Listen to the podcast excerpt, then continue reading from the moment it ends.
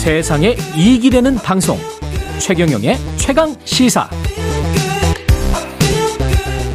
네, 우크라이나 곡물 수출 재개와 인플레이션 관련해서 이야기를 나누기 전에 아까 홍표 의원 인터뷰에서 언급된 대통령 지지율 조사 관련해서 개요 다시 한번 설명드리면요. 한국 갤럽이 지난달 26일부터 28일 조사한 결과고요. 국정 수행 지지율 대통령 긍정평가 28% 자세한 내용은 중앙선거 여론조사 심의 홈페이지를 참조하시면 됩니다.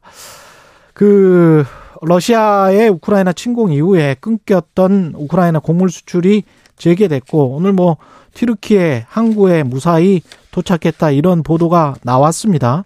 국제 곡물 가격 안정 그다음에 인플레이션 관련해서도 아주 기분 좋은 소식인데요. 명지대학교 박정호 특임 교수 연결돼 있습니다. 안녕하세요. 예, 안녕하세요. 예.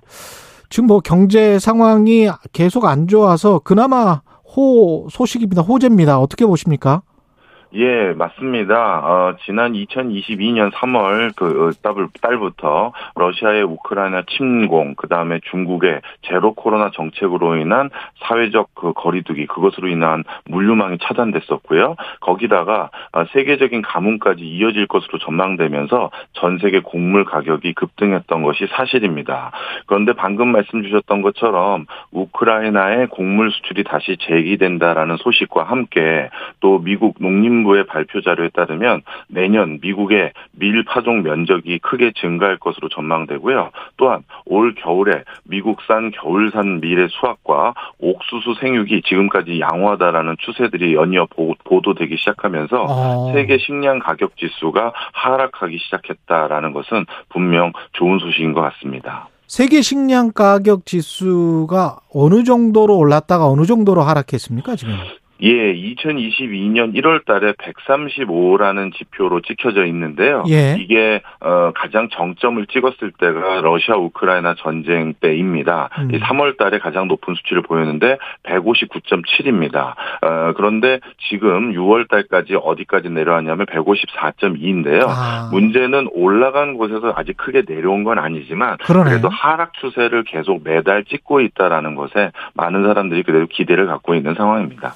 우크라이나 농업 생산도 지금 큰 피해를 입었을 택 하긴 한데 그런데도 불구하고 수출을 할 수 있는 역량은 되나 보죠? 어, 사실 여기서 좀 딜레마가 있습니다. 예. 정작 이제 우크라이나가 이제 해외 수출을 못하는 과정에서 우크라이나 바깥의 곡물 가격은 급등했던 것이 사실인데요. 음. 우크라이나 내부에서는 오히려 밀 가격이 예년에 비해서 50% 수준으로 폭락한 상황이었습니다. 이 농식, 어, 농수산물 같은 경우는 특정 기간 안에 그걸 판매하지 못하면 제값을 받기 어려워지거든요. 그러다 보니까 지금 밀 저장 창고에 그꽉 차 있는 밀을 빨리 내보내야 다시 수확한 밀을 거기다 저장을 할 수가 있는데 그런데 음. 작년에 수확했던 이 밀들이 외부로 반출되지 않다 보니까 네. 그래서 밀 가격을 어 헐값이라도 매각하려는 움직임이 우크라이나 내부에 있었었는데요. 예. 이 얘기는 분명 우크라이나에서 충분한 어, 수출 역량이나 수출 생산량을 가지고 있다라는 것은 분명히 있었었습니다. 음. 하지만 그 과정에서 이미 우크라이나 내부에서도 제대로 된 어, 가격을 받지 못한 어, 농 농업법인들이 많아지면서 사실 우크라이나 농민들은 적지 않은 피해를 입은 게 사실이고요. 이 때문에 우크라이나 농민들 중에서는 올해 어, 파종을 포기한 농가들이 상당히 많습니다. 그래서 젤렌스키 대통령도 발표를 했습니다만 내년도에 우크라이나산 주요 곡물들의 생산량이 통상적인 연도에 비해서 절반 수준으로 크게 떨어질 것 아. 같다라는 게 전망입니다. 우크라이나가 차지하는 곡물 수출량, 밀 수출량이 전 세계적으로 보면 어느 정도였습니까?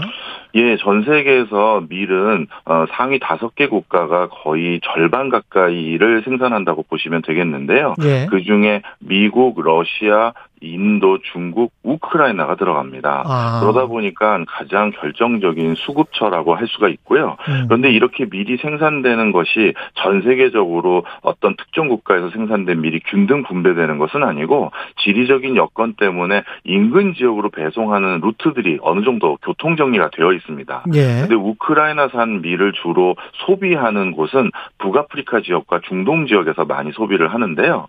최근 우크라이나산 밀 공급이 제대로 되지 않으면서 가장 직접적인 어, 직, 어, 직접적인 식량 수급의 어려움을 경험하고 있는 곳이 바로 북아프리카 지역입니다. 음. 그런 형태로 우크라이나산 밀이 수출이 안 되다 보니까 전 국가의 밀 수급에 어려움이 유발되는 건 아니고 예. 가격은 올라가는데 음. 가장 직접적으로 타격을 받는 지역은 따로 이렇게 정해져 있는 경우들이 많습니다. 그렇군요. 그래서 그쪽에서 난민 또 발생 많이 하고 그렇단 그런 뉴스가 발생 그 또 보도가 되고 그러는 것 같은데 이게 지금 곡물 가격이 정점은 찍었다. 아까 그 2월 24일에 러시아가 우크라이나를 침공하고 159.7까지 3월에 올라가서 지금 154.2면 계속 떨어지는 일만 남았다 이렇게 보십니까 아니면 아닙니다. 그건 전혀 좀 다른 상황인 것 같고요. 예. 제가 마침 오늘은 제 사무실에서 이렇게 전화 인터뷰를 하다 보니까 음. 통계 국제 곡물 가격 통계를 펴놓고 말씀드릴 수가 있는데 예. 간단히 몇 가지만 말씀드리면 먼저 밀 가격 같은 경우는 어, 톤당 톤 톤당 어, 몇 달러로 거래되는지가 어, 사실 지난 2020년 기준으로 톤당 거래 단위가 200달러였습니다. 음. 그런데 러시아 우크라이나 전쟁이 터지고 이게 400달러까지 거의 두 배 가까이 올라갔거든요. 네. 그런데 이게 지금 내려와서 300달러 수준입니다. 음. 그런데 지난 2000년 이후 300달러를 넘었던 구간은 한 두 해, 어, 뭐, 저 2008년 곡물 파동 때랑 2011년도 곡물 파동 때 말고는 사실 300달러를 넘은 적은 없습니다. 음. 그러니까 아직까지 많이 떨어진 건 사실이지만 국제적으로 유례가 유례를 찾기 어려울 정도의 밀 가격 상승 구간에 아직까지 있는 건 분명한 사실이고요. 그다음에 옥수수도 하나 말씀드리면 예. 옥수수 가격 역시도 비슷한 추세입니다. 음, 러시아 우크라이나 전쟁이 터지면서 옥수수 가격이 톤당 한 300달러 가 넘어섰는데 지금 250달러까지 내려와 있긴 한데요. 역시 옥수수 가격이 250달러를 넘어선 것은 2000년 이후 2008년 곡물 파동, 2011년 곡물 파동 때 말고는 없는 상황입니다. 음. 그러니 많이 낮아진 건 사실이지만 곡물 가격이 가장 높은 구간대에 아직 남아 있는 게 사실이고요. 문제는 밀과 옥수수가 아니라 대두하고 쌀입니다. 어. 대두 가격 같은 경우는 어 지금 사상 최고치 구간 에 계속 머물러 있습니다. 어, 지금 톤당 600달러 수준까지 가 와 있는데 600달러에서 조금 낮아졌지만 다시 최근 들어서 약간 다시 올라가고 있고요. 예. 그 다음에 쌀 같은 경우는 역사상 최고치를 찍었습니다. 2009년도부터 2022년까지 어, 쌀 가격이 톤당 1,400달러를 넘은 적은 이번이 처음입니다. 어, 그래서 어, 특히 미국 캘리포니아산 중립종이라고 해서 예. 우리나라랑 일본이나 중국이 좀 같이 먹는 그 비슷한 음. 종류의 쌀 종자를 말하는데요. 예, 예. 이거는 지금 톤당 1,400달러, 아, 저, 저, 100, 1,400달러까지 올라왔고요. 통상적으로 그러면 쌀 가격은 통당 얼마였느냐 했었을 때 1,000달러 미만이 통상적이었습니다. 그러니 이것도 40% 이상의 급등한 상황인 것이죠. 그 이게 그러면 우리 장바구니 물가에 영향을 주고 있는 겁니까? 예, 저는 그렇다고 생각이 듭니다. 그리고 어. 문제는 곡물 가격이 뭐 달별로도 물론 변화 추이도 중요하지만 이 곡물은 공산품이 아니다 보니까 한 번 생산해서 수급을 맞추는데 반년 이상의 시간이 소요되는 게 통상적입니다.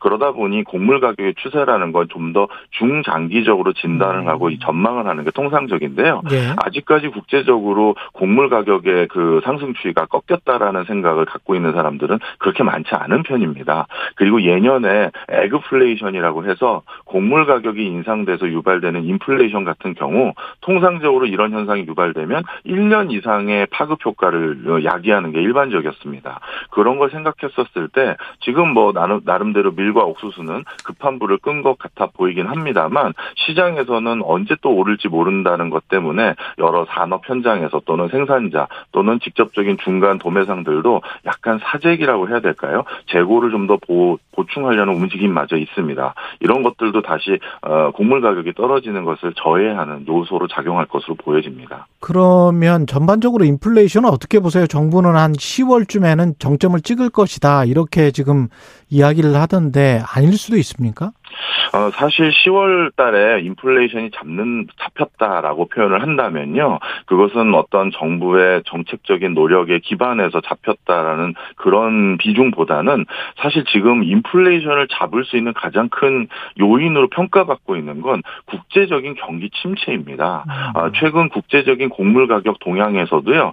상당히 많은 국가에서 경기 침체가 유발되다 보니까 곡물에 대한 기본적인 수요가 줄어들고 있다라는 걸 주요 요인으로 평가하고 있고요. 예. 그 다음에 석유 가격이 요즘 급격히 좀 안정 기미를 보이고 있지 않습니까? 예. 이거 역시도 국제적인 경기 침체와 같이 맞물려 있습니다. 그런데 석유 가격 안정이라는 건 사실 곡물 가격의 안정으로 이어질 수가 있는데요. 음. 예를 들어서 농사를 짓는 데는 많은 농기기와 어, 비료 등을 사용해야 되는데 이것도 석유류들의 어, 여러 가지 원료를 사용하게 되는데 이런 요인들이 좀 작용을 하고 있습니다. 따라서 만약에 곡물 가격을 비롯한 많은 인플레이션 요인들이 10월 달쯤 잠재워진다라면 이거는 급격히 악화되는 경기 침체로 인한 어 인플레이션 안정이다라고 보는 게 저는 더 적합하다고 봅니다. 야, 인플레이션이 잡힌다는 거는 세계 경제 침체가 눈앞에 왔다.